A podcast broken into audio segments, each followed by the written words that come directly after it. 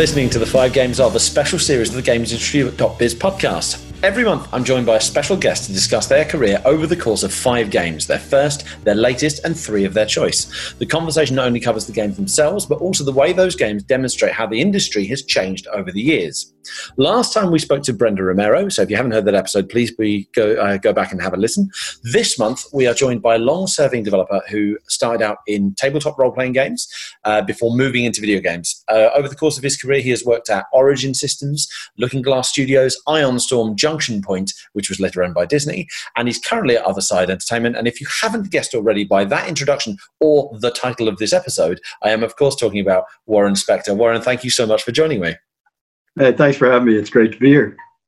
Um, I love to kind of give you a little chance to kind of sum up your background. Um, bearing in mind that one of the first questions I'm going to be asking um, of, of, your first game is what was your background in terms of how getting on this. But the, on, the, on the off chance that someone has downloaded this by accident, who are you? Uh, well, um, I'm Warren Spector. Uh, I've been making games for a pretty terrifying 38 years now. Uh, started out in tabletop games uh, and uh, moved into digital games uh, after about six years, making you know tabletop role playing and board games.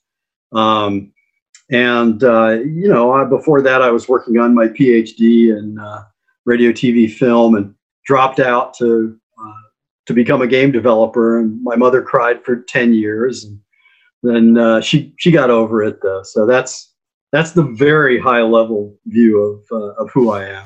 Nice. Well, we're going to dive uh, a bit deeper as we move on to talk about your first game.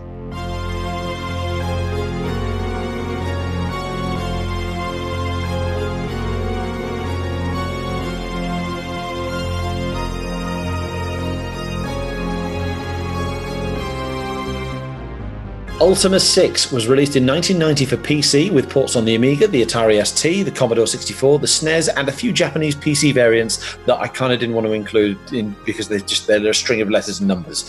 Um, developed and published by Origin Systems. So, how did this was your first game? How did you come to be on this game, and what was your role?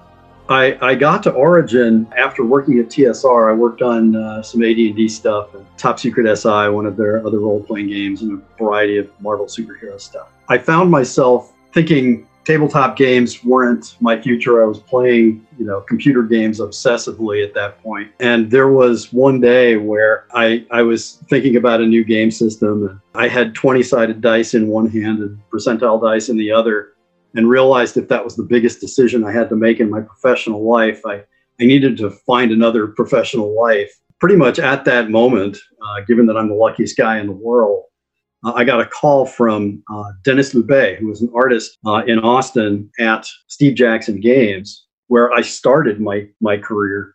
Uh, he was at Origin and he said, Hey, we're looking for uh, an associate producer. Are you interested? I just said, yeah. I, Richard Garriott was was kind of the the creative force behind uh, Origin, and I'd been on a couple of panels with him uh, at science fiction conventions. Very quickly realized that he was totally on the same page I was about what computer games, you know, could and should be. So after a grueling round of interviews, uh, I got the job at Origin left lovely Lake Geneva, Wisconsin, and TSR, and uh, started working with with Rich. I actually worked on on several projects uh, early on. Rich on Ultima Six, uh, Paul Neurath on a game called Space Rogue, which is sadly forgotten at this point, but it's a pretty swell game. I even got to work with Chris Roberts on some of his early stuff. But uh, on Ultima Six, uh, I started out collaborating with Rich on uh, the overall plot of the game and the missions and the NPCs. We spent a few weeks at his crazy palatial manor with its dungeon down below and everything, eating far too much Chinese food and basically creating what became the game. I, I kind of think of that as my my sort of graduate school of game development uh, because he he showed me so much and taught me so much. It's it's funny. I I got to, to uh, Origin thinking, I'm going to show these computer guys what interactivity is all about. And it, it took me like three and a half hours to realize I knew nothing. I learned a lot working with Rich. Um, his whole working method was was different than anything I'd ever seen. You know, he would go off alone until I started working with him, and we, I guess that was the first time he collaborated with anybody. He created what he called his black book, a notebook, you know, full of empty pages. And he would just write out by hand everything that was going to be in the game. It was pretty remarkable. He started out doing that when he was making games entirely by himself, you know, on paper tape. He did his first game on, on paper tape.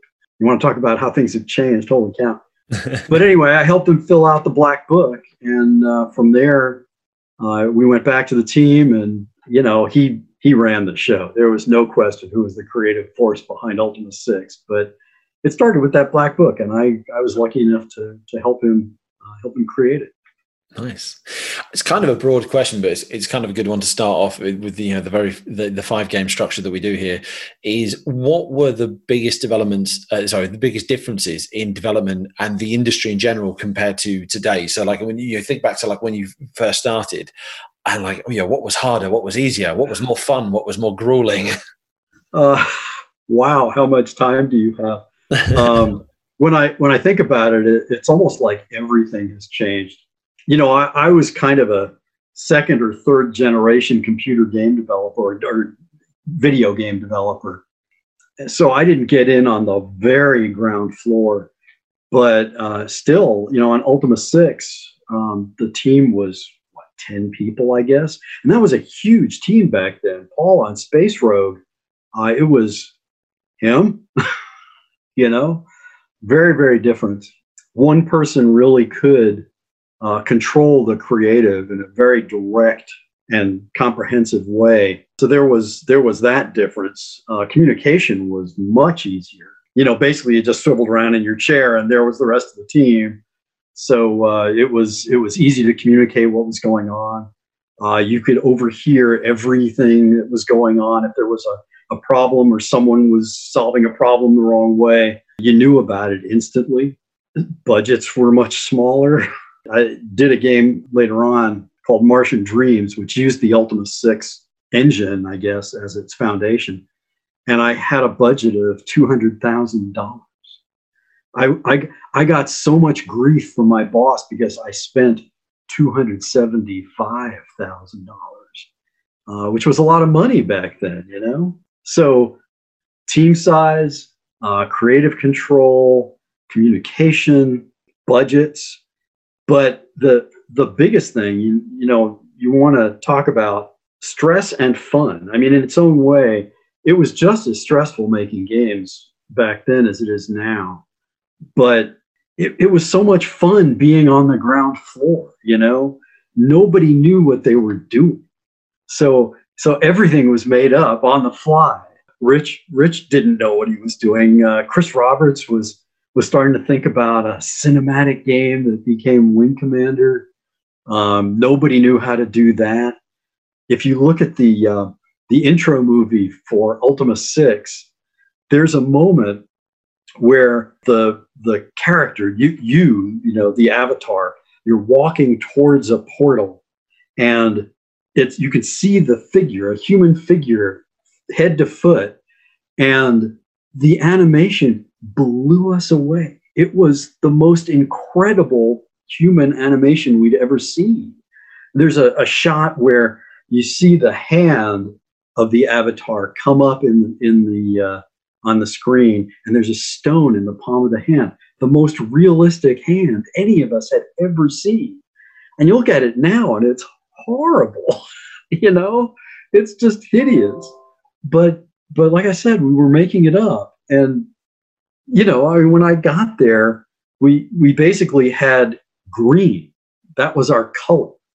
And then, oh my God, we have four colors now.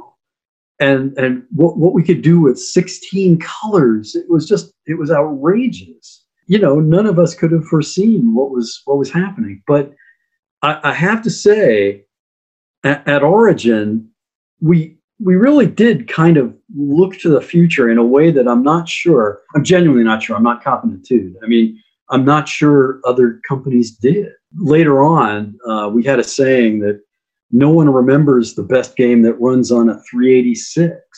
They just remember the best game. And we were constantly put to the chagrin of the, the business and marketing people. We were always pushing way beyond where the tech was when we were making the games because we always figured, well, uh, you know, they'll catch up eventually. And so our games ran at 10 frames a second when we shipped them. They were full of crazy bugs. You know, in Ultima 6, there was right after we sh- it was the first game we did that that shipped on a hard that you could install to a hard drive. And I'm not sure we ever tested it running off a hard drive, like at all. But there was a bug after we shipped. It was so funny. If if you put your your party on a boat and start sailing and cross uh, a region boundary, the ship split apart, your party disappeared, showed up somewhere, and Lord British, you know, Rich's uh, uh, you know avatar, would show up somewhere in the world as a random object. Um, and my favorite was that he showed up once as a decorative sword. So there's this decorative sword moving around the world, claiming to be Lord British. But you know, stuff like that happened all the time. It was it was just it was like a bunch of kids, you know, playing around and figuring out what what this you know blob of clay could turn into. So uh, it was it was a ton of fun. You, know? you, you say bug. That sounds like like a prototype for emergent storytelling. Let's go with that. yeah, well, you know, you say that, and and it is it is kind of funny, but one of the things that attracted me to Origin in the first place was uh, I looked around at at all the uh, the people making role playing games, you know, CRPGs back then, and I thought every one of them was simulating the wrong things about role playing. I mean, they were they were doing ROLL playing, not ROLE playing, and the the part of of uh, Dungeons and Dragons and Call of Cthulhu and Traveller and all those games that I was totally addicted to, uh, to the detriment of my GPA what what they were about was telling stories with my friends, not being told a story, and not rolling dice to you know resolve combat. It was about the the moments when we weren't rolling dice. And what impressed the hell out of me was was that Rich got that. You know, he understood. And Ultima Six. I mean, I'd played Ultima Four and loved it, uh, and Ultima Five, but Ultima Six was, you know, in my opinion, the first time he really started getting at that emergent gameplay. I mean, there were things you, you decided how to interact with the world and with the characters. And, and the world was simulated just deeply enough that it, it convinced you that you were in Britannia in a way that, that no other game I'd played uh, or even seen had ever done. So that was kind of the beginning of emergent gameplay the world as well. Like I, I, have to confess, and, and shamefully, like I haven't played the Ultima games. Um, I, I never, I never had a PC back in the day. I was very much, a, I was a console. I was a Nintendo. This conversation gamer. is done. We're over. Shortest podcast ever. Um, no, but uh, what I was reading like about Ultima Six, like it, is by this point the series had this kind of big, seamless, interconnected world that you could explore, and obviously it was all two D and kind of top down. But like that, I can believe at the time that was probably a, a big deal. And you look at how open and vast RPG worlds are now. Like when it comes to kind of um, creating a world and, and, and allowing players to explore it, how has that changed over the course of your career? Do you think?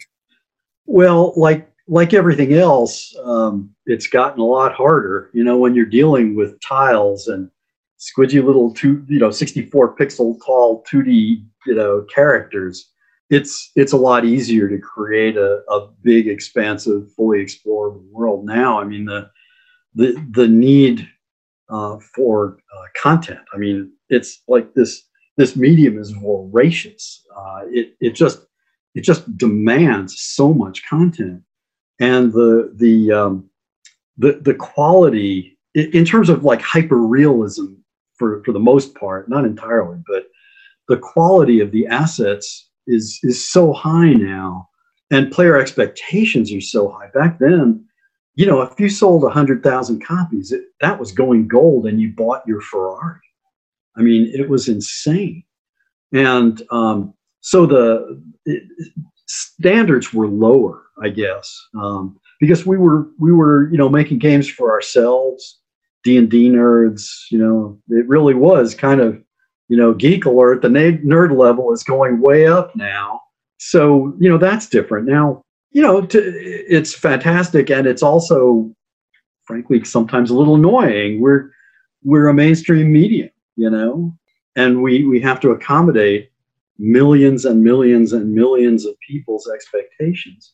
You know, I, I, I can't speak for anybody else at Origin, but I used to I used to watch what what others were doing and think about what what even I was doing and think, you know, we're going to change the world. This is literally going to change the world. And we we kind of did it. you know, not me, not Origin, but but video games are, you know, it's like the old the old truism. We're we're legitimately bigger than movies and music combined by a substantial margin. And like I said, that that drives expectations of quality, that drives expectations of bug freeness, that drives expectations of, you know, well, I don't want to wait 30 seconds for this to load, or I don't want to have to take a floppy disk and insert it in my drive and wait two minutes for it to, you know, it to it to start playing.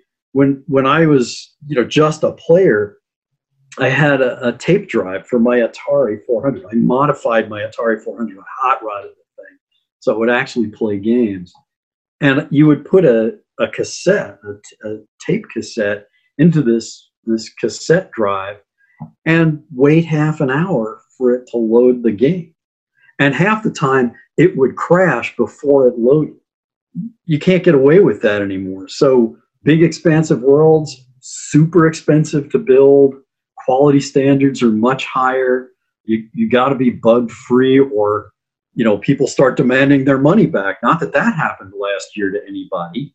You know it's it's really really different. I'd love for someone to work out like how like uh, how long say a witcher 3 or an assassin's creed valhalla would take to load on the old cassette um, systems. Like, like, i was at a conference once and um, a developer was talking about like um, you know their experiences with kind of the older systems. And their, their son, sorry, their son was taking a complaint that was taking five minutes to load. I think it was a game of Total War, and this developer like worked out how long it would have taken to load on the consoles and the machines that he was using when he was younger, and it was 15 years. And he's ah! like, "You have nothing to be complaining about."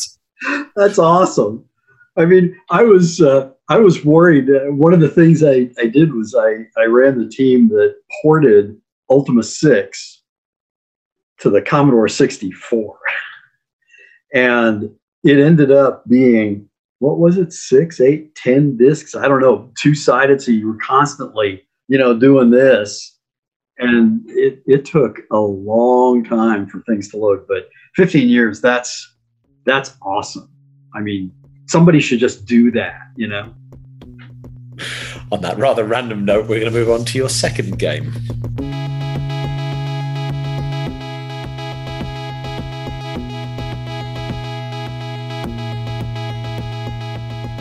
Ultima Underworld The Stygian Abyss was released in 1992 for PC, later ported to PlayStation and Windows Mobile, apparently.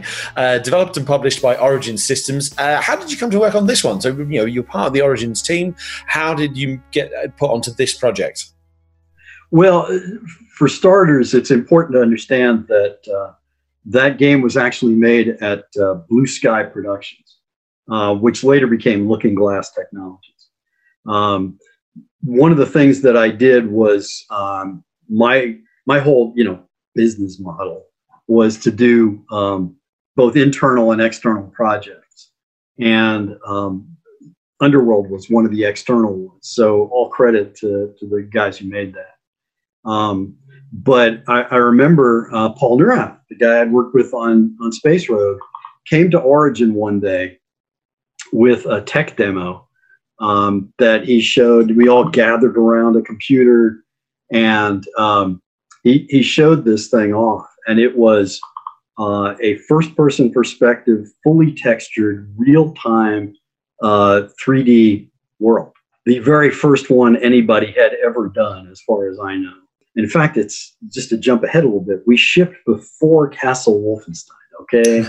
so Wolfenstein was not the first fully textured 3D first person world. not that I'm bitter. Uh, anyway, uh, he, he showed this demo and I, I can't speak for what anybody else was thinking at the time, but I my jaw hit the ground and I had one of those, not we're going to change the world. The world just changed. And uh, I went to my boss, Dallas Snell, who ran product development at Origin, and said, You got to give me this project. This is mine. I got to have it. Um, because I saw the potential there to, to really get at that, you know, immersive, emergent thing where you're, you're not controlling a puppet. You know, you're, it's you in the world, which gets all the way back to all that D&D stuff, you know, where it's about you in a world. And um, he said no. I had other stuff I was working on. So he gave it to uh, another producer. And I, I died. And luckily for me, that other producer left the company. And I said, This is mine, Dallas. and he said, Okay. So I got on it very, very early. And um, I, I remember the day, uh, it was uh, a few months later, that uh, Paul Neurath and a guy named Doug Church uh, came down to Origin to, to pitch us um, on the narrative, uh, proposed narrative. And I'm going to get in so much trouble for saying this with Paul and Doug. That I think they came up with it on the plane from Boston to Austin, and it it it kind of felt like that, right? So we did a bunch of brainstorming and suggested that it be set in the Ultima universe. And, you know, basically there was this light bulb moment and everybody realized, yeah, of course, that's the right thing to do.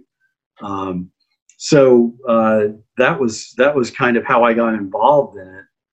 After that, it was it, it was incredible. There was a, a, small team. I mean, it was probably half a dozen people at most, none of whom had ever worked on a game before. N- none of them.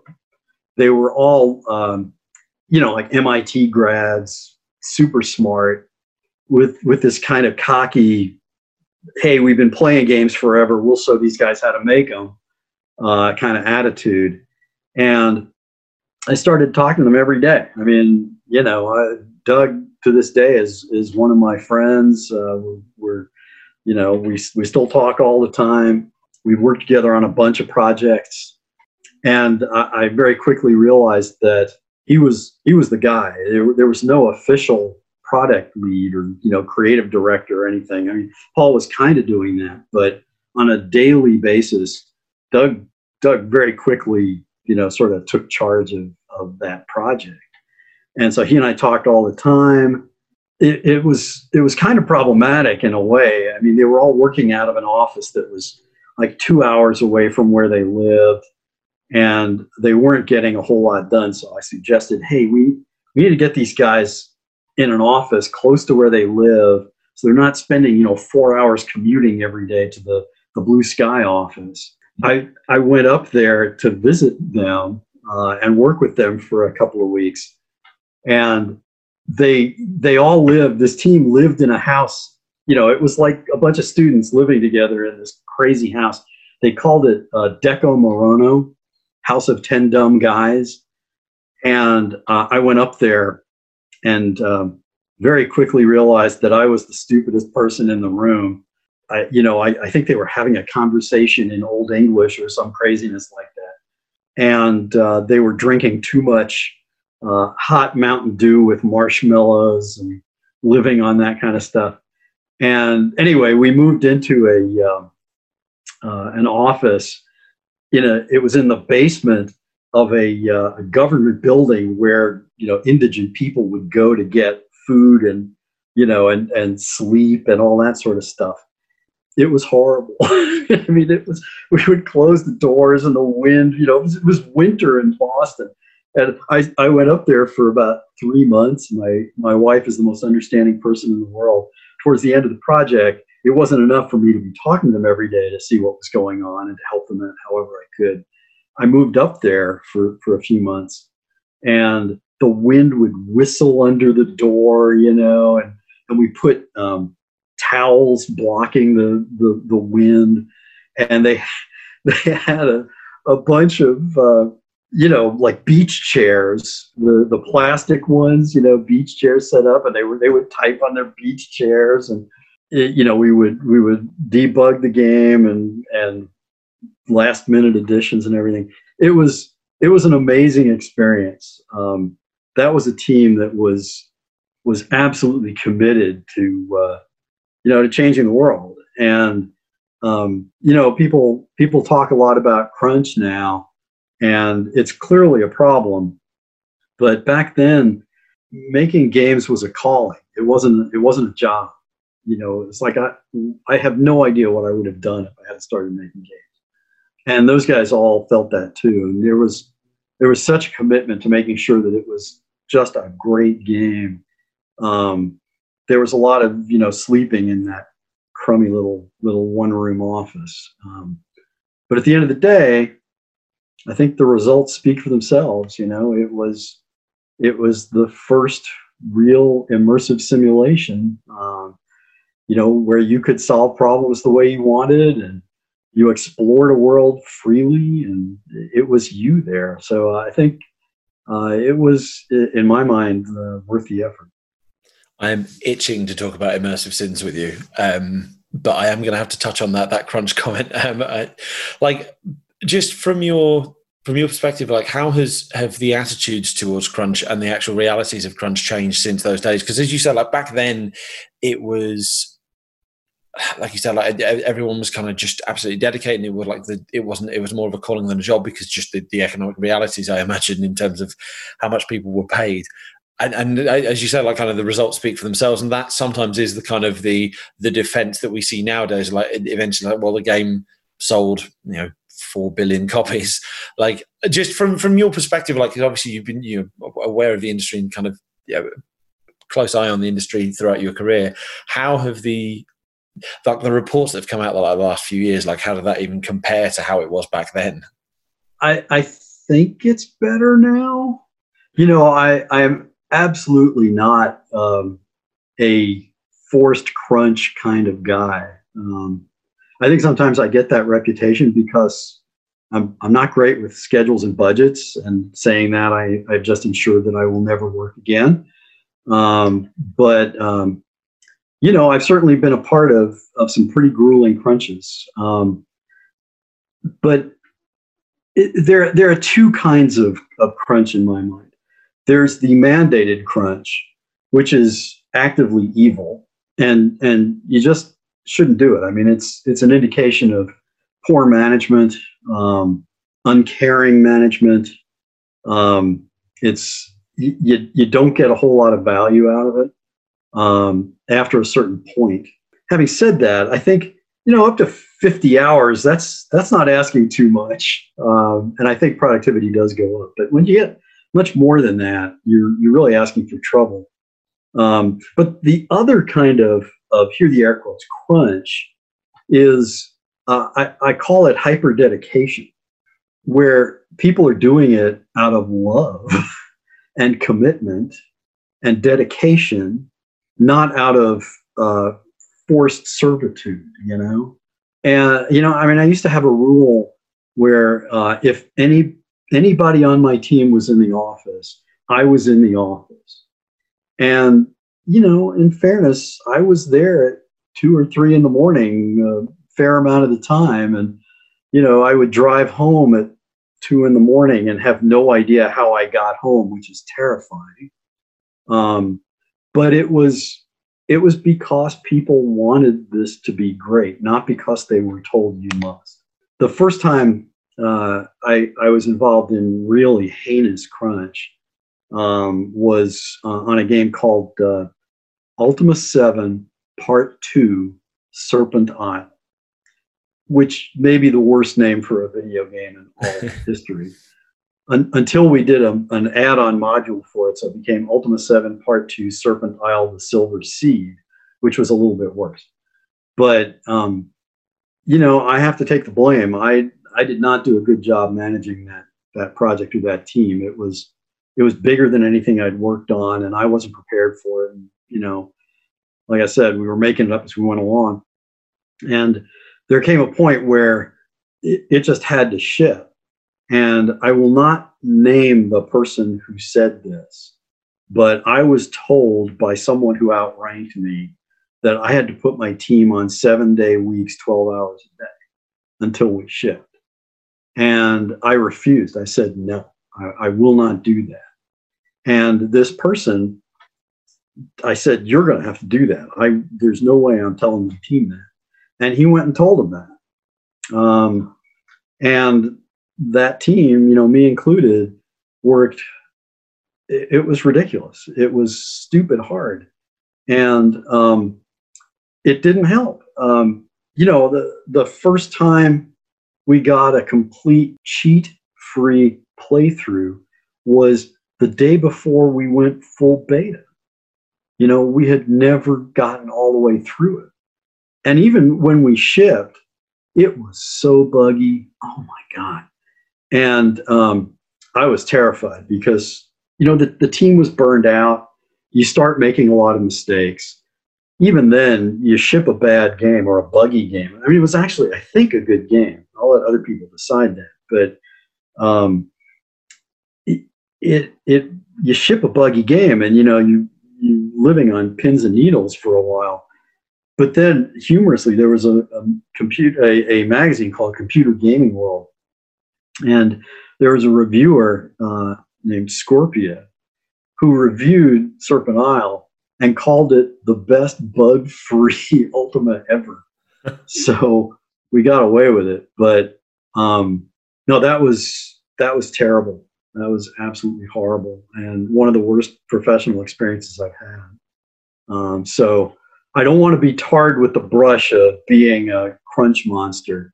You know, a little bit of uh, of, of overtime isn't going to kill anybody, but you can certainly go too far. Mm.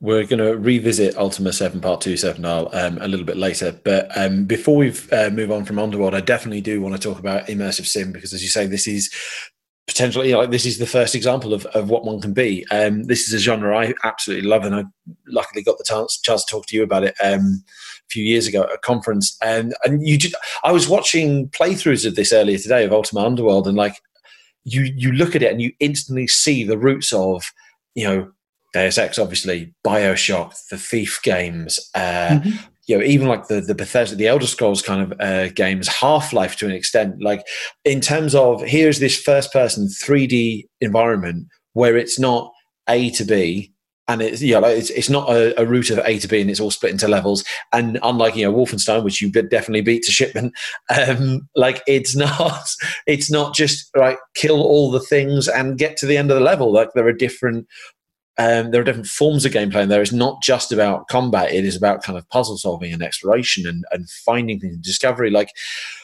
from your point of view, like, and obviously you you've made more than enough contributions to this this genre. Like, how has that that design ethos, that genre, um, evolved over the year? Like since since under Ultima Underworld to today, where where where has that idea, that concept been taken?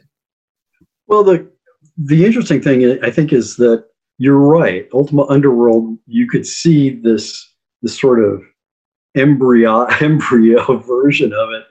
Uh, I will take issue with one thing you said though. You said the word puzzle. At my studios, you're not allowed to say the word puzzle. Ah. Okay. Puzzle implies that um, there's a designer who created a, a, a, thing that can only be solved one way, the, the way the the designer intended it to be solved. So the, the joy of playing a puzzle game is I was clever enough to, to figure out what the designer wanted me to do. Um, and what, what I've always tried to do, and what I think, um, whether consciously or not, what all immersive sims are built around, and that, that, that, you know, um, seed that turns into a beautiful flower, it's um, that we pre- present challenges and problems that players can solve however they want. I mean, within within reason, obviously, but the whole idea is um, if the player tries it, whatever it is, tries something, the world should respond in some logical way, and you want as much as possible for that thing the player tried to do to work. You know, thwarting player expectation is one of the worst things I think you can do in a video game. Like, you know, I know I don't know anything about that, says an NPC. Whoops, you're instantly pulled out of the experience and now you're just playing a silly game. You know, and, that's just the grossest example. Um, players should be free to experiment, uh, to apply, you know, logic uh, and solve problems the way they want, not puzzles. Okay, so that's that for me is is kind of the heart of it. It's you in the world, um, trying things, experimenting, um, applying your your real world uh, thoughts about what's right and wrong, and appropriate and inappropriate, and good and evil. You know, um, it's it's you and and you know maybe you even learn something about yourself as you play whereas um, you know in in most games and i think you started to see this in underworld and you see it a lot more today. In in a lot of games if you listen to somebody talk about their experience what you hear is um, wasn't it cool when when insert character name here i'm not going to name the game i'm thinking of but you know, wasn't it cool when they jumped across the chasm and almost missed, but looked up and there was a dinosaur, you know, and and and she got out her gun and you know, that's and every player says, yeah, that was cool. And in in a game, I mean, like Deus Ex, which is 21 years old now, even then, there were there were things like uh, if you listen to conversations about people describing their experience what you what you heard was stuff like wasn't it cool when when you not the character when you rescued that guy from the prison and the response is what prison you know that's the win because those two players had completely different experiences because the game supported their their unique choices. Okay. And I mean, there's, I could talk about this all day. God. But that, the, the kernel of that was, was right there in, in Underworld. And, and it's just been, you know, I, I know for myself and I, I, suspect for everybody who works in in that genre, probably for everybody who makes games, actually, if I'm being fair, it's just about you know you have this idea in your head, and you just try to do it better and better and better each time. You know, let's take a step forward. Um, you know, I, I uh, years ago I, I wrote up a, a manifesto, uh, a mission statement that I have used at all of my studios. I, you know, I it changes a tiny bit over time, but basically, I've I've had exactly the same goals from the time I started working at Steve Jackson Games till today. I'm only interested in making one kind of game, and that is game a game that empowers players to tell their own story a little bit more and a little bit better than the last game I worked. In, okay, and that's that's the mission statement. That's the goal. And to be frank, it's I'm a wordy bastard, so it's long enough that nobody wants to read it. So I finally I wrote shorter and shorter and shorter versions of it until I finally ended up with two words uh, play style matters. So it's about how you decide to play that makes a difference in the experience. And at the end of the day, if I if I've succeeded, my teams have succeeded, it's um, no two players finish the game having had the same experience. Um, they may experience the same overarching plot. Um, you know, I, I, the way I always say it is, I own Aristotle you know.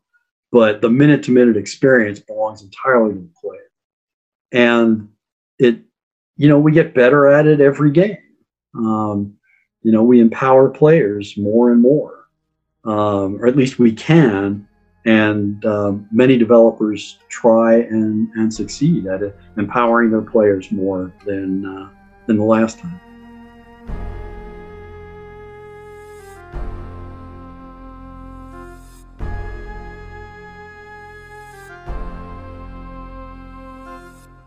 Ultima 7 Part 2 Serpent Isle, I heard from someone, is one of the worst game titles ever made. titles, not like actual worst games. Uh, it was released in 1993 for PC, developed and published by Origin Systems. Um, so yes, we've, we've touched on the fact that you were working on this game, like a little bit more about kind of what your role was and how you kind of came to work on this, like presumably straight after Underworld. Yeah, actually, it was about the same time. Um, so my role is kind of weird. I've I've played uh, a bunch of different roles and worn a bunch of different hats. Um, there are some titles where uh, I was largely uh, responsible for you know team management and schedule update and budgeting and all that stuff.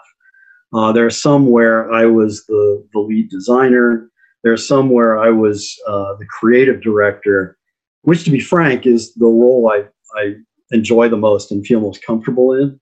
Um, where the job is to um, to be the I guess the the final arbiter of of what goes in the game. Um, what I like to do is kick stuff off and um, make sure that we're we're on the path to making uh, the game that that I want or that we want, and then come back in towards the end when the game hits alpha, which I describe as the finished but not fun stage, and then make the game fun over the last several months. So on Serpent Isle, uh, I I started out. Uh, that was one where I worked largely as uh, the creative director. It was one of the first times I did that, and so um, I had I brought on a team. I had an actual game director, um, and uh, the the team was pretty big actually. Uh, and so I worked very closely with the game director in that kickoff phase to make sure we were making the game that that I wanted it to be. Okay. But the day to day of that game was in the game director's hands. And to be honest, we started out, you know, I don't know what we were thinking. Like everybody else in the game business, we, we wanted to make a pirate game. So it was it was going to be like the Pirates of Ultima. And as that went on, um, I started looking at the direction the game was taking, and it wasn't working for me and it didn't feel very Ultima like. And so we did a reset, and um, the team got reorganized, and um, roles changed a little bit, and we ended up making a um, a much more traditional Ultima game. And um, the reason uh, it's set on Serpent Isle, a new location, was because um, Richard. I mean, he's a creative powerhouse and, and he's um, a little bit of a control freak when it comes to to the Ultima games. And I I just didn't want to make a game where Richard could come in and say the magic words that would never happen in Britain. So um, we had to create a new world uh, from scratch, but it still had to have one of those things that that the Ultima games required. Um, one of the things I loved about Ultima 4 and, and 5 and 6 was that um, there was this concept of the virtues where you know the player had to had to live up to uh, these virtues and decide how to how to behave to live up to the virtues which is another sort of immersive sim sort of way what do you believe about this stuff and but I didn't want to use the virtues that Richard had come up with because then he could say, You're not doing it right. So we came up with our own set of virtues. Um, and uh, like I said, the team was was the biggest one I'd ever I'd ever dealt with. And I I again we were making it up. I didn't know what I was doing. I I kind of screwed up. I screwed the team because we were running, you know, the the reinvention slowed us down. Um, I didn't know how to manage a team that big. Um, we had, um, you know, I, I, restructured the team and changed roles uh, because I, I needed people in place that would that got what I wanted the game to be, um, and and that resulted in uh, a very very difficult development uh, the development process. So that was that was kind of the way it went. The the thing is, the the one part of the, the story I left out was um, actually I can go further back. Right after I got uh, down to Origin and started working on Ultima 6, I looked at the um, the world editor that was being used to create the world, and I, I just come from from TSR where dungeon masters create all this amazing stuff for their players to interact with. And I said, we should ship the world editor. I mean, people would love this. And everybody looked at me like a, you know, a dog being shown a magic trick. And and they said, no one would ever want to use this. We we don't want to make this usable by by gamers. So we could have been the first people to release a game engine, but we weren't. Um, but we invested a lot of money in the Ultima 6 technology and then later in the Ultima 7 technology. And so to, to sort of recoup some of that expense, um, we started doing uh, using game engines in the way that, that we do now. I, I, I suppose, uh, yeah, a bunch of companies were doing that back then. Um, you know, uh, Lucas with the SCUMM system and, and all of that. But on Ultima 6, that was followed by Savage Empire and Martian Dreams, which used the same tech. And then uh, on Ultima 7, there was a whole new uh, technology base. And so I took that and, and we used it on, on Ultima 7 Part 2 Serpent Isle um, to, to create the game, which you would think would have saved us a bunch of time and effort and pain and suffering. But for, for whatever reason, I'll take full responsibility for it, but it, it didn't quite work out that way. It was still just hideously painful. As you say, like this, this was your first kind of large scale project where you were in charge, you were were managing the team, um, and it sounds well, like Martian Dreams. I did Martian Dreams. Okay. You know, I I worked kind of the same way. I, I had uh, uh, a lead designer um, who was very very talented, and you know we collaborated. I I need a partner. Uh, I, I'm I, I just I, I I need someone to to collaborate with to succeed. I, I'm not a an empty hard drive blank screen designer. You know, I'm not Will Wright or whoever the equivalent is now. um, so I, I always I always need a collaborator, and and I, I I had one actually I had two as it turns out serially on uh, Serpent Isle. But I guess what what I was aiming to ask you was um, just how the the role of managers, the role of like you know um, the people in charge of projects, as you like you know the teams have got a lot a lot bigger. Um, that that's something we do know now, like slightly bigger now on, on, on games. But like the the actual responsibilities and the day to day of the management, like how has that changed? Kind of sit from from your Ultima days to you know your, your later titles, which we're going to get to, and even like kind of stuff today. Like how, how different is that now compared to how it was in the 90s? Uh, well, there again, it's, well, in a way, it's completely different, I guess. Um, and yet, in another way, it isn't. You know, I mean, we, even with a small team, um, communication can be can be challenging uh, when you have interesting personalities and conflicts and things like that and you know there it's useful to have a split between creative and um, and management. Um, one of the things i always tell people you know do as i say not as i did uh, or as i do. Um, because there there for a long time there has been this split between creative and management. And i've been lucky enough and and i'm you know barely good enough i guess to, to do both of those. I've always been, you know, a creative producer, I guess.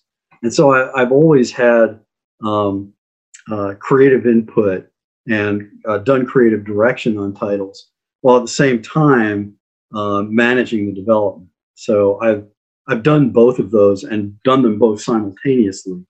Um, that was way easier back in the day. Um, nowadays, that split is is necessary. Um, you you just can't manage a project and a team and uh, own the creative aspects of it. So um, you know, I, not to not to tease what we'll probably talk about soon. Um, I had more producers on Epic Mickey than I had people on my team uh, earlier on. Um, it was it was intense on Epic Mickey. So that's that's the big change. I mean, there is there's way more specialization at, in all aspects of of AAA development now. Um, double A, uh, in you know, true indie, um, it's a different story. Um, but in in the world that that I inhabit, uh, it's it's a radically different world now, much much more specialized.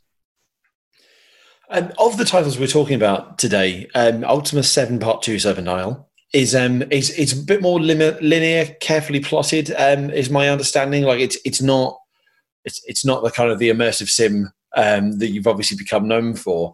Like, uh, just I'm, I'm intrigued as to because we do still have linear experiences. That you like not everything is an open world RPG, although most things are nowadays. It feels like, um, but like, how do you how do you give players agency? And like, or, or how has how have developers been able to kind of give players agency or the feeling of agency in a more directed experience kind of over the years? Like and you know and drawing on your learnings from this title in particular. Well um, you know it's interesting. At the time i didn't I didn't realize that we were actually creating a more linear experience. Um, it's it's only in retrospect I go, hey, wait a minute, hold on, uh, we we we did that. Why did why did I let that happen? How did I not notice?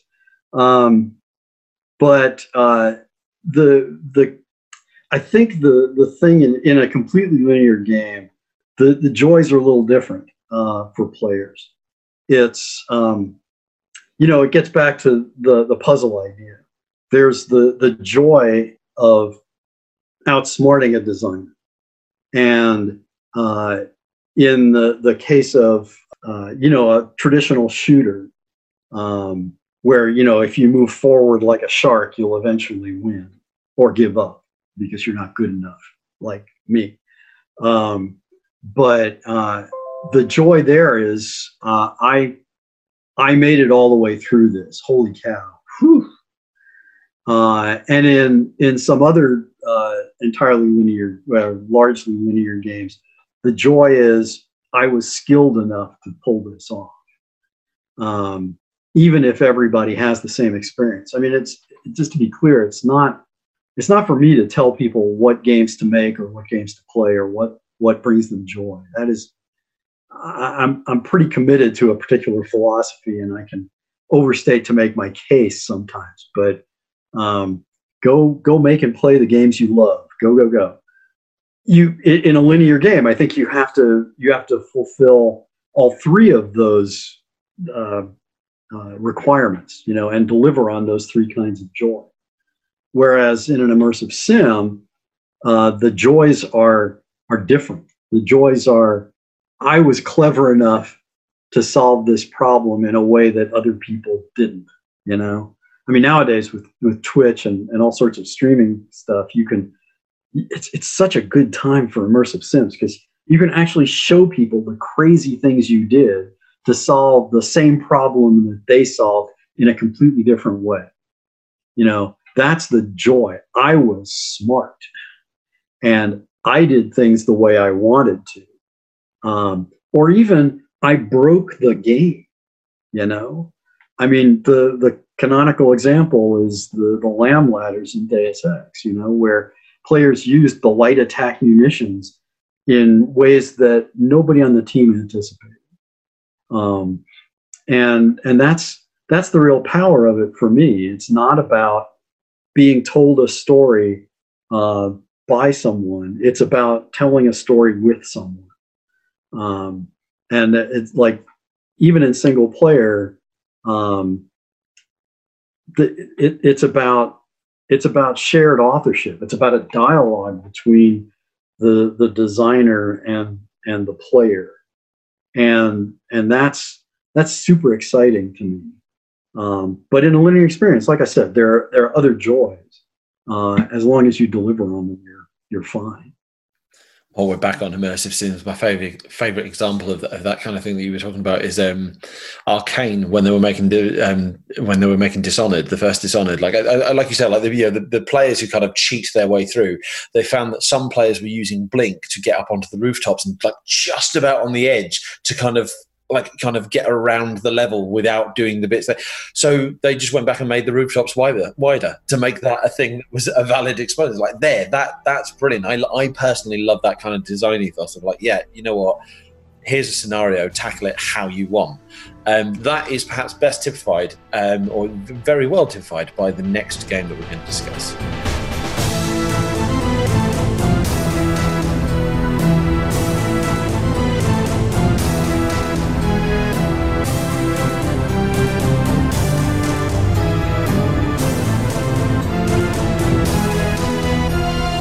Deus Ex was released in 2000 for PC and Mac, later released in 2002 for PS2, developed by Ion Storm, published by Eidos Interactive. How did you come to work on what is perhaps the game you are best known for? Uh, and one of the two games I'm most proud of, actually. I don't talk about which is my favorite, but, but pride is is there for sure. Um, yeah, I I started thinking about the game that became Deus Ex uh, 1995, I guess. Um, I was still I was still at Origin, which had been acquired by Electronic Arts by that point, and I was I was pretty tired of um, you know fantasy games and you know guys in plate armor and women in you know bikini armor and stuff like that. And I was tired of science fiction games about you know being the last space marine between the Earth and alien invasion and um, I wanted to do what I was thinking about at that time is the real world role playing game. I wanted to set a game in the real world. you know, what a concept. Um, and uh, that that when I started putting meat on the bones of that, it turned into a, a concept called um, shooter and troubleshooter. I went back and forth, ironically called shooter because I wasn't going to make a shooter. I was going to make the real world role playing game. Um, I wrote up a big design document. I'm, I'm an over documenter too. I, I like writing and I like reading. And I like knowing where I'm at least trying to go, even when reality catches up. So I wrote this enormous design doc, and nobody was interested. I mean, they, they just didn't care. Um, so I, I put it away, figured, okay, maybe someday I'll get to do that. Later on, I went to, uh, to work at Looking Glass uh, instead of running Looking Glass projects from the origin side. Uh, I went to work there and um, it, it, didn't work out very well. Okay. Um, not for, you know, personal personality or, you know, professional reasons. It was, uh, the company was was having some trouble, and um, it didn't make sense. I I'd started an Austin studio that I was running, um, and the Boston studio, the the home office, was still going strong, or relatively strongly, I guess. And I I just talked with uh, with Paul Neurath, who was running Looking Glass at that time, and we talked and we talked and and came to the conclusion that it didn't make sense to uh, to put the company at risk to keep a remote studio going. So I just said, I'll, I'll find another deal. It'll be fine. Don't worry about me. I'll be okay.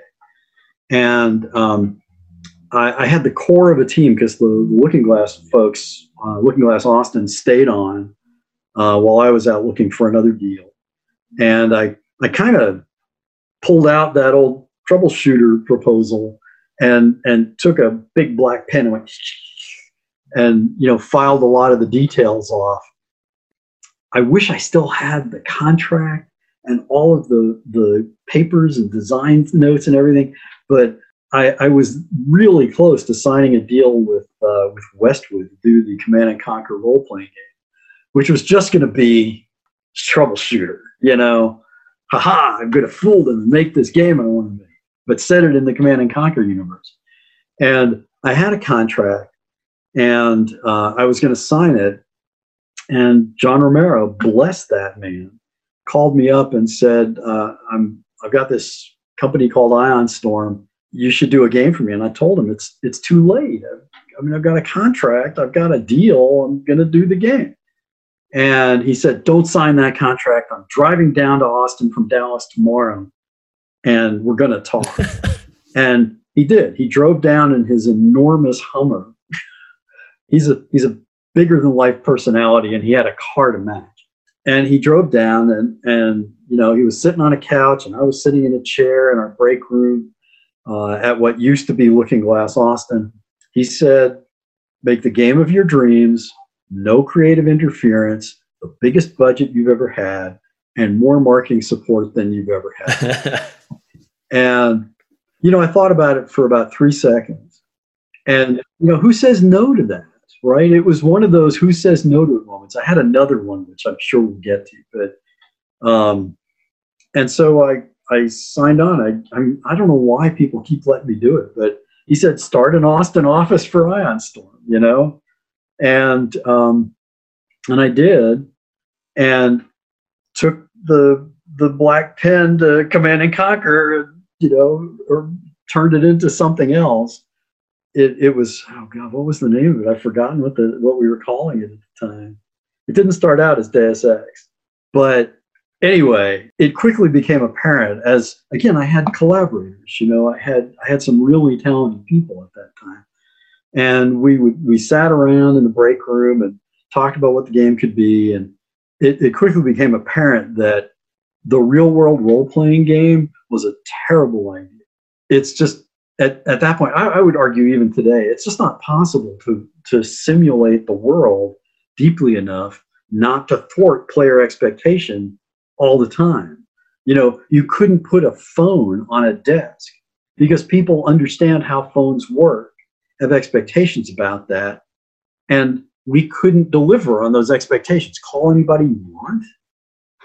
You can't do it. You know, putting a television on people's desks, you can't really do it. There's a car out on the street. You expect to drive it, right? We moved it just far enough into the future to unask all of those unanswerable questions about the real world, and, but close enough that you could still reflect things that, that are happening in the real world and that people care about. That's a critical point. I, I have no interest in convincing people to be interested in something. What I what I try to do is find things that people are already interested in and build concepts around that. And so, you know, in 1997, which was when this this was all taking place, if you looked around, there were a couple of things that that were just all over the place. You couldn't go online or talk to anybody and and not find a conspiracy theory. You know, it, they were everywhere. Uh, there were books, there were websites, there was everything, and you know, people were talking about Y2K when the world is going to come to an end because computer calendars are not set up for the, the turn of the century. And terrorism was becoming an issue at that point, you know? and and so you you put oh and, and genetic engineering we were starting to hear about gene splicing back then and you know the sad thing is all of those things are still true. Wow. I really thought about that. But you could you could see the beginnings of them. And so you, you take those things and you know and throw them in a pot. And then out of that pot comes this stew of near future terrorism bioengineering conspiracy theory stuff. Combine that with you know the immersive sim idea and you're off to the races the thing about deus ex though was it was it was largely inspired by my frustration with the thief the original thief game. I worked at looking glass when when thief was in development and i, I was what, what was my title? The vp of role playing i think. And so the the team was i mean it was a stealth game right? And it, i was i was playing a build and i just I, I went to the team and i said i'm not good enough to sneak. I, I just i can't do this and i'm going to stop playing.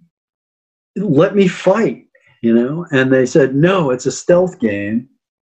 If we let you fight you're not going to sneak. Everybody's going to fight. And as it turns out, for Thief, that was absolutely the right call. Okay. It, it, it, I mean, just look at its success, right? I mean, it spawned a whole genre, and people still hold it up as probably the best uh, stealth simulator anyone's ever done.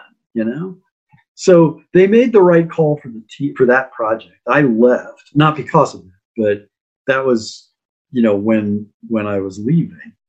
So I I left that discussion saying I'm going to prove to these guys that you can make a game where you can fight or sneak. So that was kind of where the genre mashup thing came from. Like I said, I'm not a blank screen, empty hard drive designer. I, what I do is I like to mash stuff up, existing stuff, to see what comes out of that. And so with with Deus Ex, it was, you know, shooter, stealth game, role playing. Let's mash those together. There's nothing original in Deus Ex, by the way. If you if you really think about it, it's just I knew if you mash those three things together, we were going to come up with something that felt and was in fact new. And you know that that caused a lot of trouble. There were a lot of people at Eidos who just didn't get it. And I don't even want to tell you how many times I was told, just make a shooter just why are you wasting your time on this stealth stuff? What percentage of players are going to sneak in this game? And I said, you know, I made a number up. I said, you know, maybe it'll be 30%. 70% are going to fight their way through the game.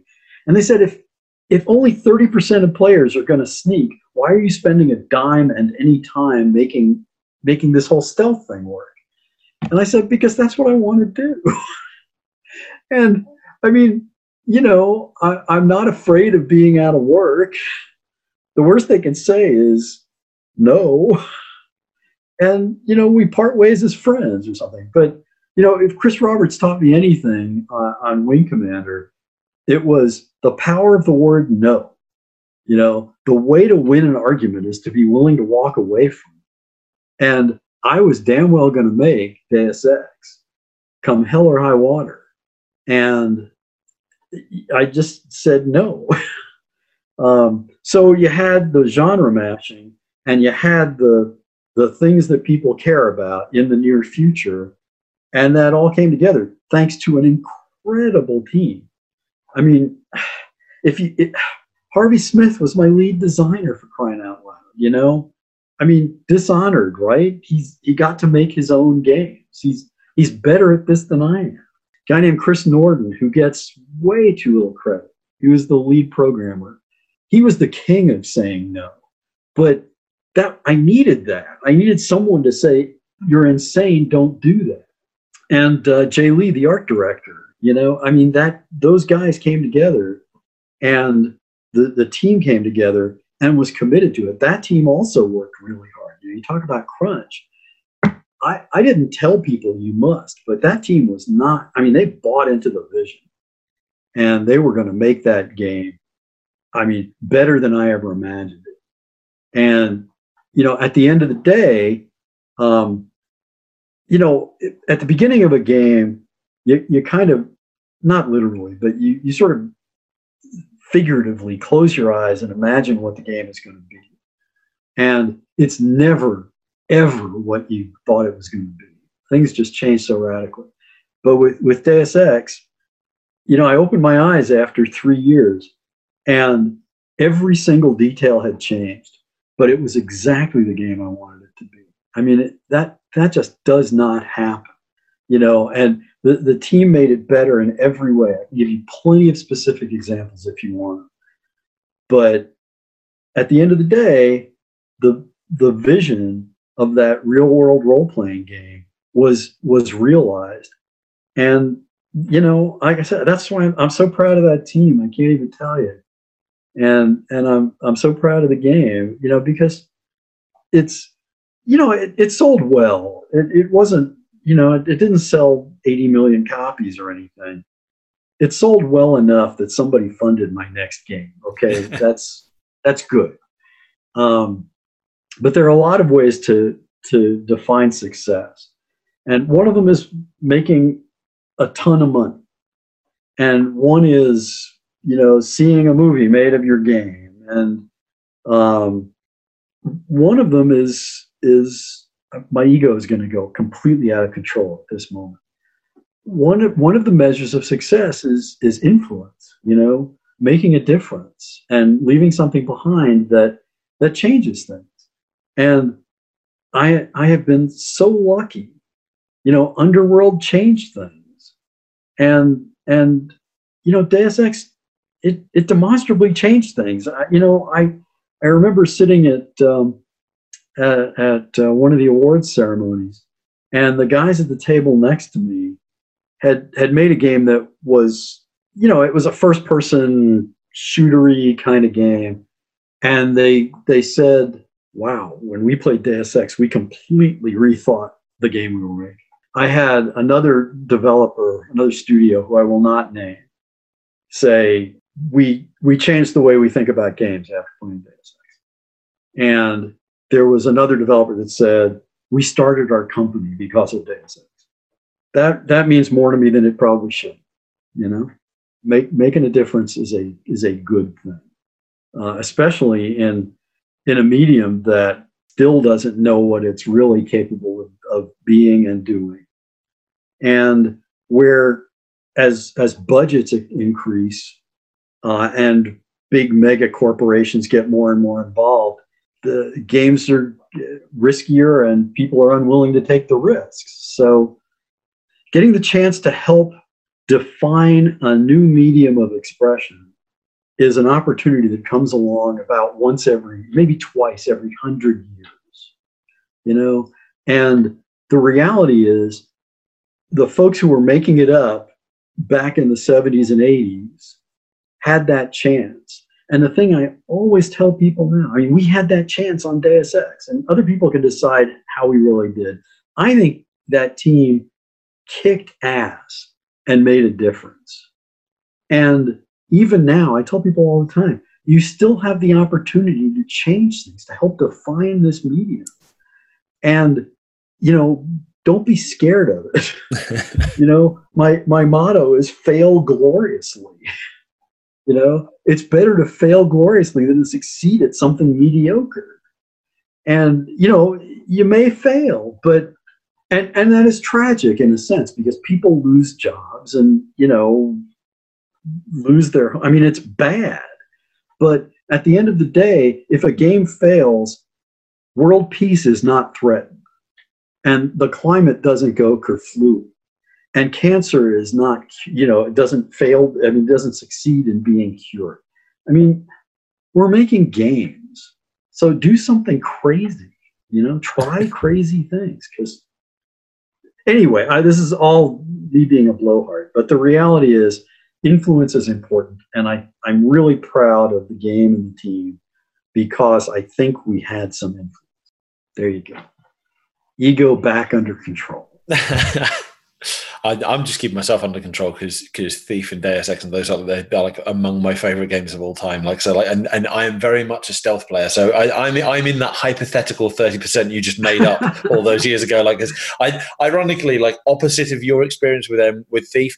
I don't like shooters and, and stuff because I'm not good enough for them. So if I can sneak through and not have to shoot anyone and not get in a massive battle, that's what I want to do. And, and Deus Ex was perfect for that. It's like I remember I remember the um, the opening bit, you know, like you know, Liberty Island, like the you know, the statues. Like, right, I can try and take on like you know these guards or that massive soldier, or I can sneak around the back and I think there's an air vent or something.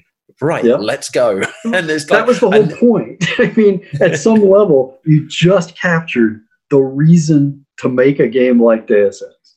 If if I'm playing a shooter and I'm not good enough, my option is to throw my controller across the room if I'm a if I'm playing a stealth game and I'm not good enough at sneaking, my option is to push the keyboard away, put the mouse down, and stop playing.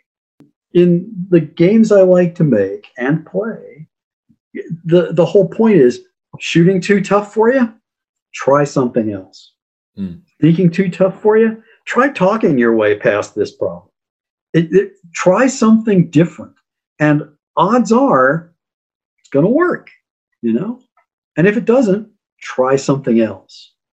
And I always thought that was the most mainstream idea imaginable, you know, because it, it just it lets you decide what kind of experience you have. It's like the Deus Ex and games like it, they kind of tune themselves to your play style. If you if you go shooting stuff up and blowing stuff up, it's going to make noise. And and big explosions and stuff, and it's going to attract attention, which will give you more opportunities to fight, which you have told the game is exactly what you want to do. And if you're sneaking, you're not going to alert guards, and you're not going to attract attention, and you're going to have more opportunities to sneak. The game has tuned itself to your chosen playstyle. And like I said, that's always seemed to be the most mainstream idea in the world. Unfortunately, I guess I still remain the king of the cult classics because it hasn't quite worked out that way. But I'm fine with that this this is what I interviewed you about um, a couple of years ago. Is like because I I'm the same. I don't understand how that that mainstream an idea of right.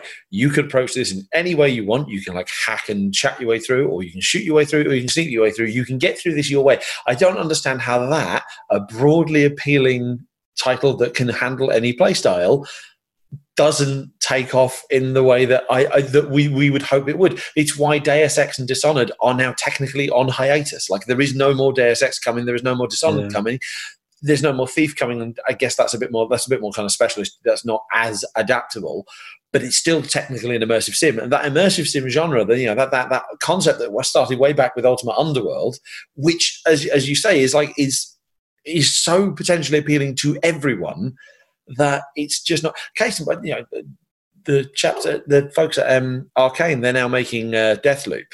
Um, and I read like yeah, like they, I read something recently, like they they they view Deathloop as kind of an immersive sim take on a shooter, and it's a lot more action action packed. There is obviously sneaking opportunities. There is you know there's all that, but they're focused more on the action. And I imagine that is because the action is what appeals to the broader audience. Like, yeah. I, you know, it probably is seventy. It's probably higher than seventy percent action players, you know, shooter players. Like, yeah. but yeah, those of us who want choice, I just don't understand why that's not a thing. Well, they've become a very big company now, Arkane, and that imposes some uh, constraints. You know, you've got to you've got to go where the, the players are.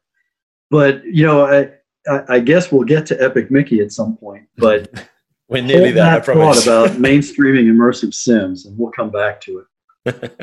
well, last question on Deus Ex then, because I'm very conscious of how much of your time I'm taking up with both you and the listeners.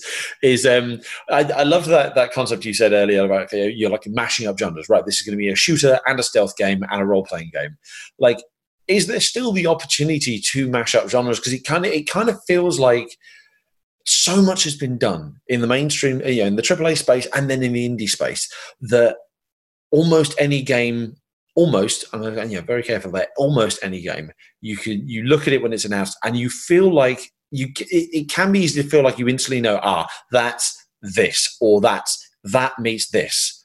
And it feels like there isn't as much opportunity or as much like new ideas like there you know like it doesn't feel like we're coming up to like the next deus ex moment.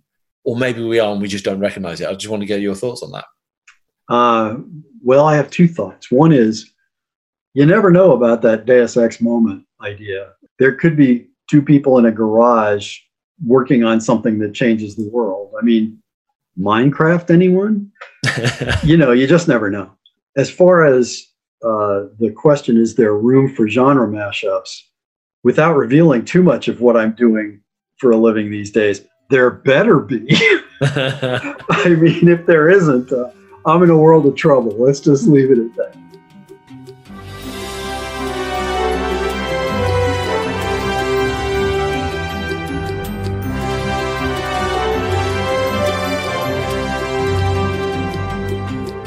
And finally, Epic Mickey, released in 2010 for Wii, developed by Junction Point Studio and published by Disney, uh, followed by Epic Mickey 2, The Power of Two in 2012 for Wii U, PS3, and 360. I mentioned that because we're inevitably going to touch on it. And I think technically you told me this is the last finished game that you have worked directly on. Is that correct?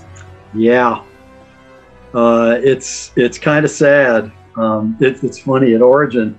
Uh, I, again, I won't name names, but there was someone at Origin who went 10 years without shipping a game and got paid every year. Like, how does that happen? Is what I used to think. Now I know how that happens.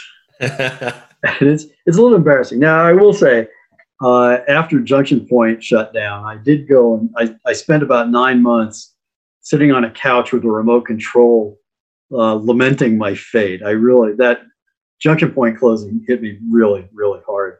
And then I spent three years building a game development program at the University of Texas. And so that accounts for about four years of it. The, the rest of it is, is a little hard to understand.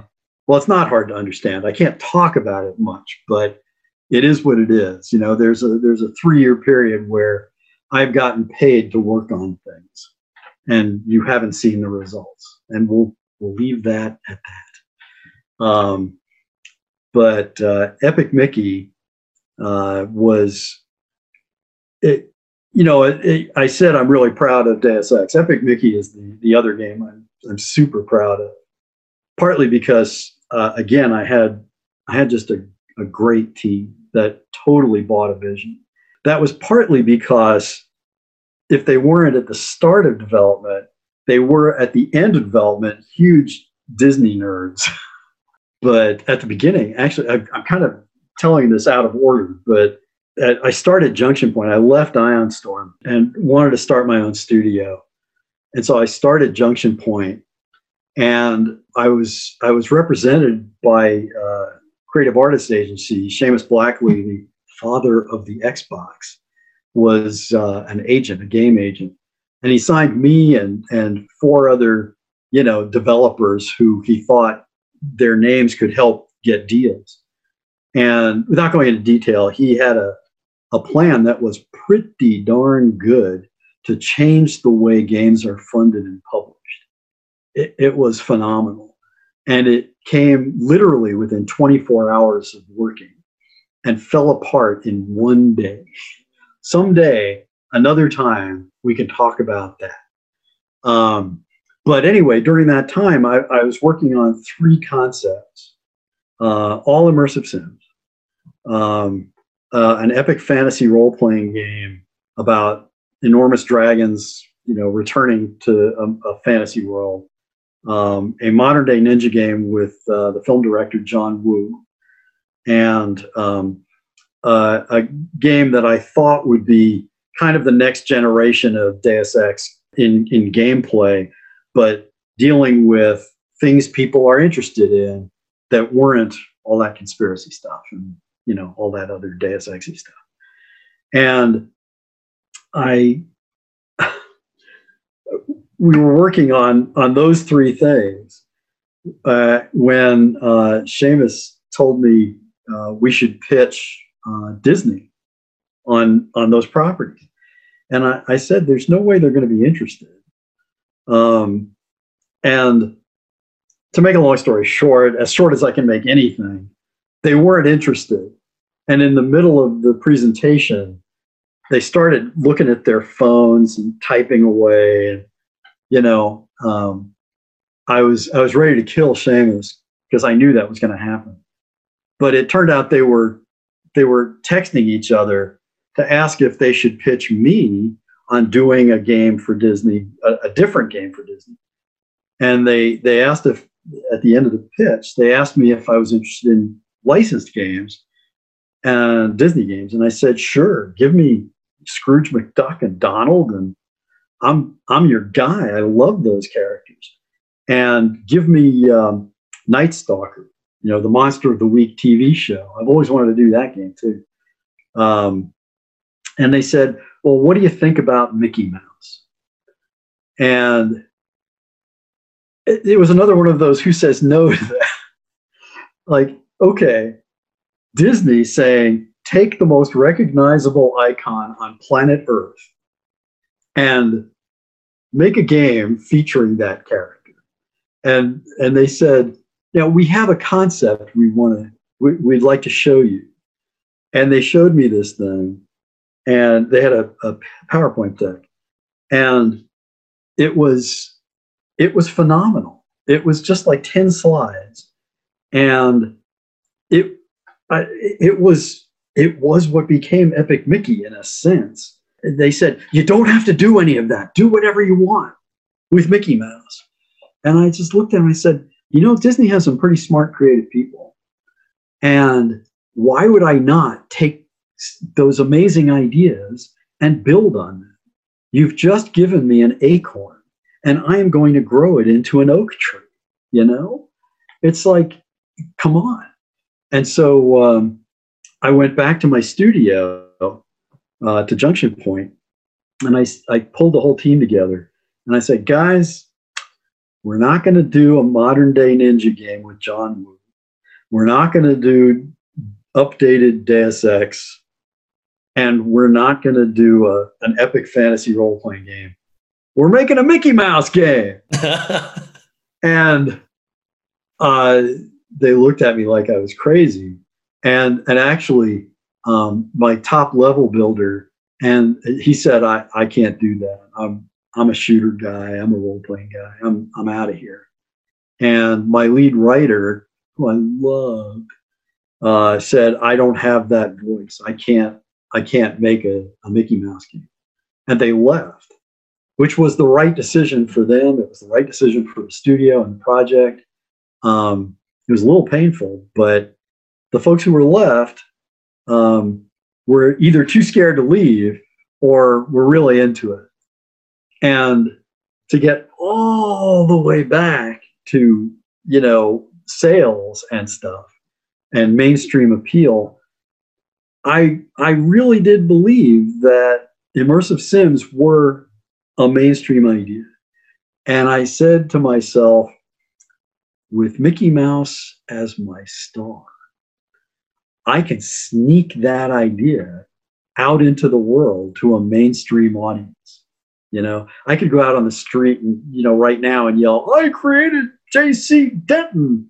And no one, I mean, they think I was crazy. No one would care. I'm making a Mickey Mouse game, and 100% of the people who heard me would have an opinion about that. 100%.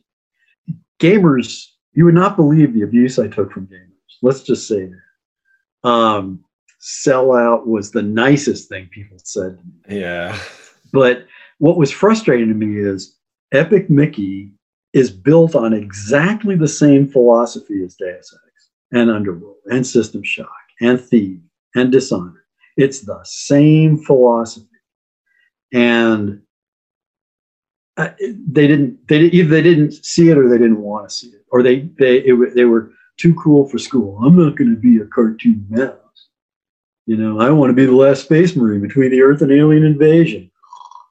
But for whatever reason, they didn't get. I guess it didn't help as well that it was it was exclusive to Wii, which made sense because like the, the motion controls and like the pointer, so you could like spray the paint, like and yeah. and, and, and, and yeah, it fit on a Nintendo platform with a Nintendo audience. But this is at the point when Nintendo was doing its whole kind of nine to ninety five, oh, yeah, five to ninety five audience, and it's Blue Ocean. Yeah. Like, the Wii was a machine of like Wii Sports and Wii Fit and Mario and Mario Kart and like all this stuff, which which you know, sitting alongside like the 360 and the PS3, which were doing all these kind of you know incredible things. for The hardcore, you know, it's the generation that Gears of War really took off, like that sort mm-hmm. of thing.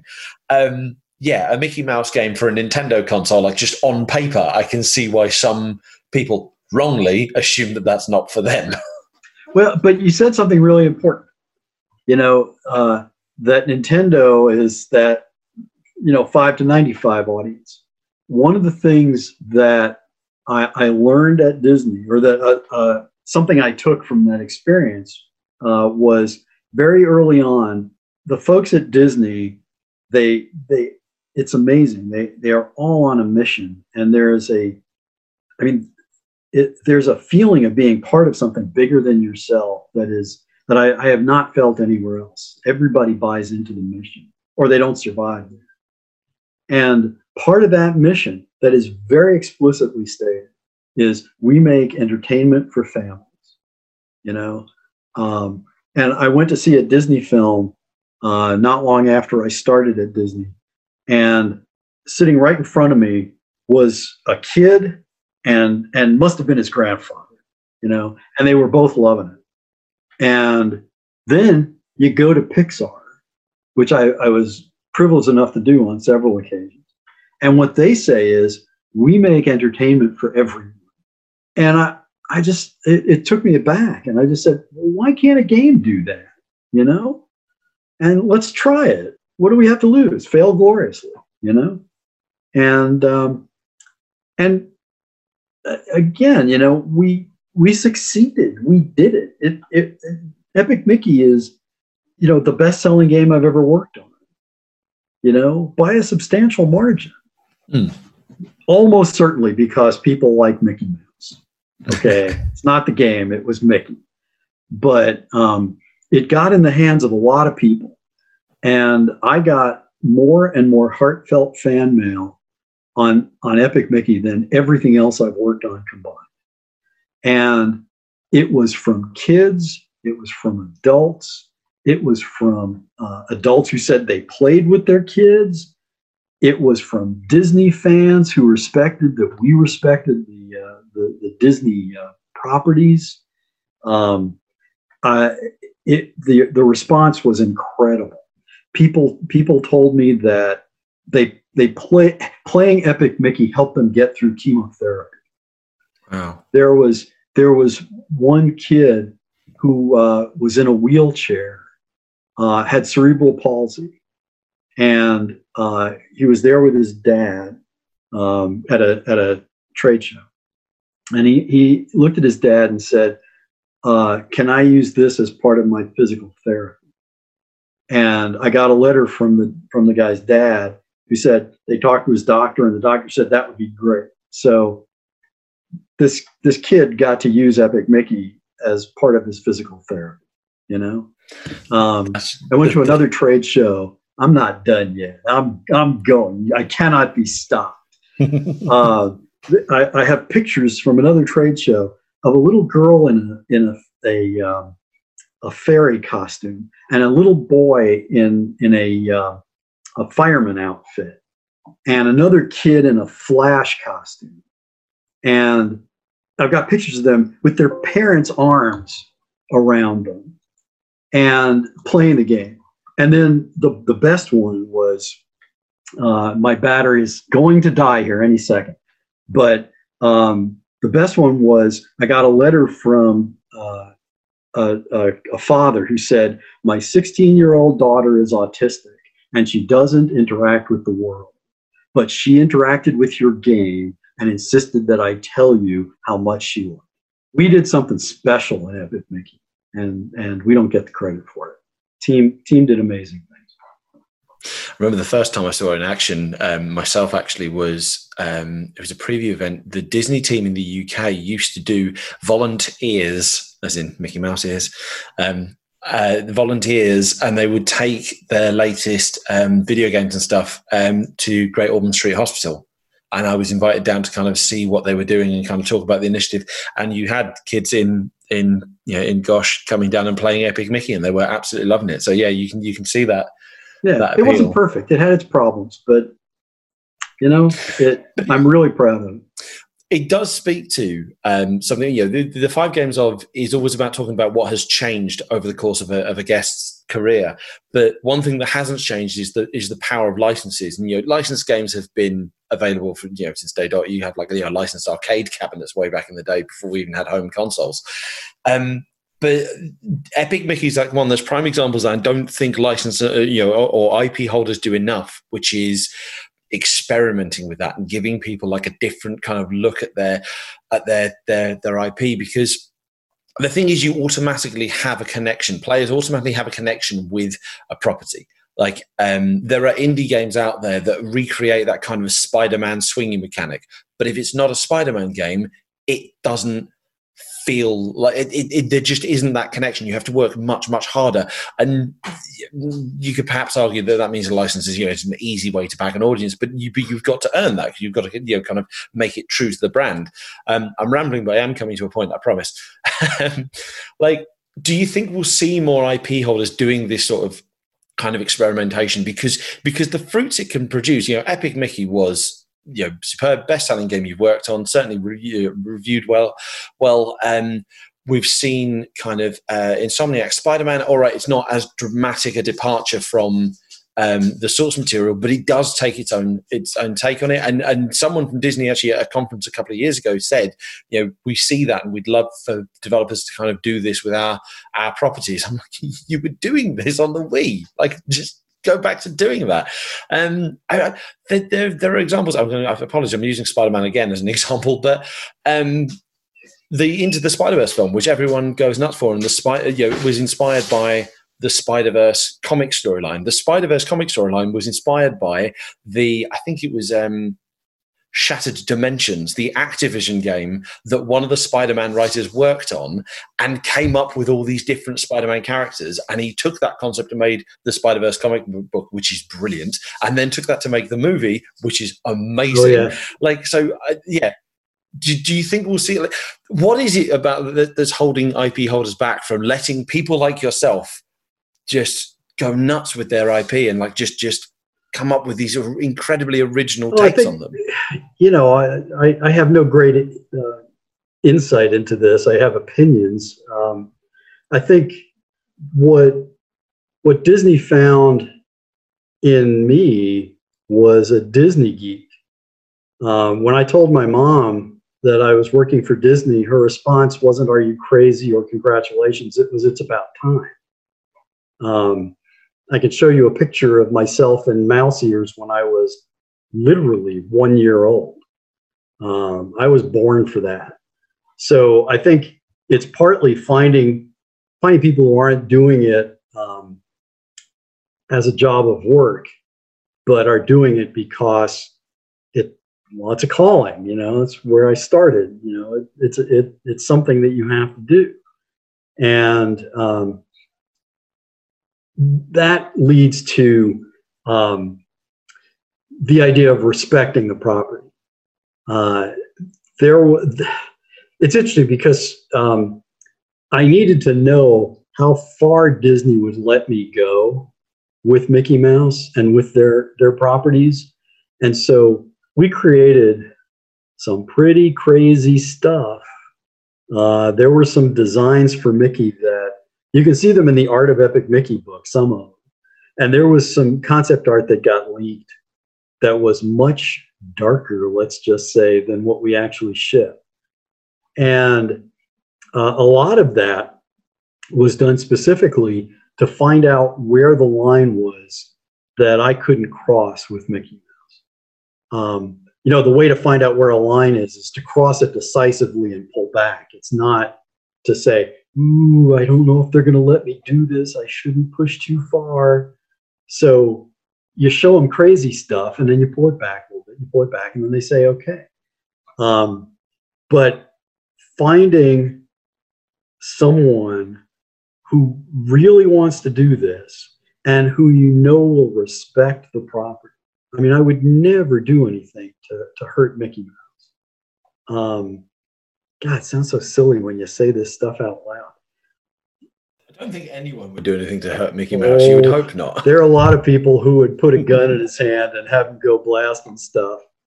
Um, but I, I proved, I think, that um, that I wasn't going to do that. You know, I got to pitch uh, the game to, I mean, everybody up to Bob Iger, the CEO of the company, and gave, gave regular reports to the the most senior management of the company and I think, you know, I think they all appreciated what we were doing and and the respect we showed for those characters. And because we showed that respect, we got we got the freedom to do some interesting things. You know, people ask me all the time, wasn't it terrible working for Disney? Weren't they really, you know, on you all the time about not doing things and telling you no? And it's like, well, actually, no, they were pretty good about it, you know?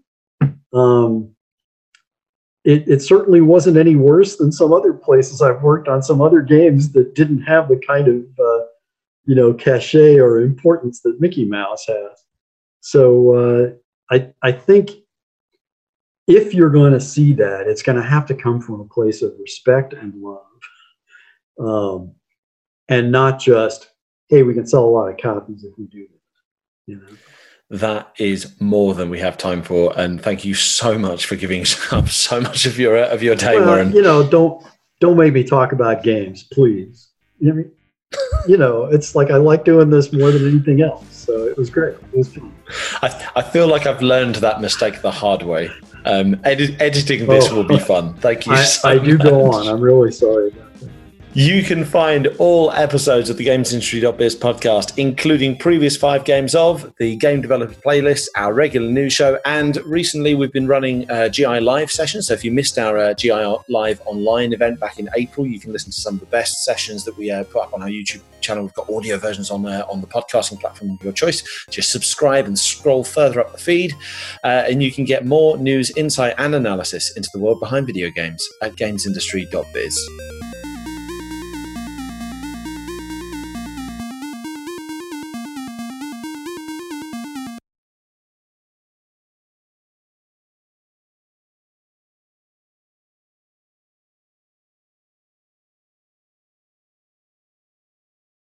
Ultima Underworld, the Stygian Abyss. I'm going to check that I've actually said Stygian correctly there. Um, no, no. well, you did, but Richard always pronounced it Stygian. Stygian. Okay, so that's in, fine. In Ultima gonna, lore, it's Stygian. Stygian. I'm going to redo that, and no one will ever know.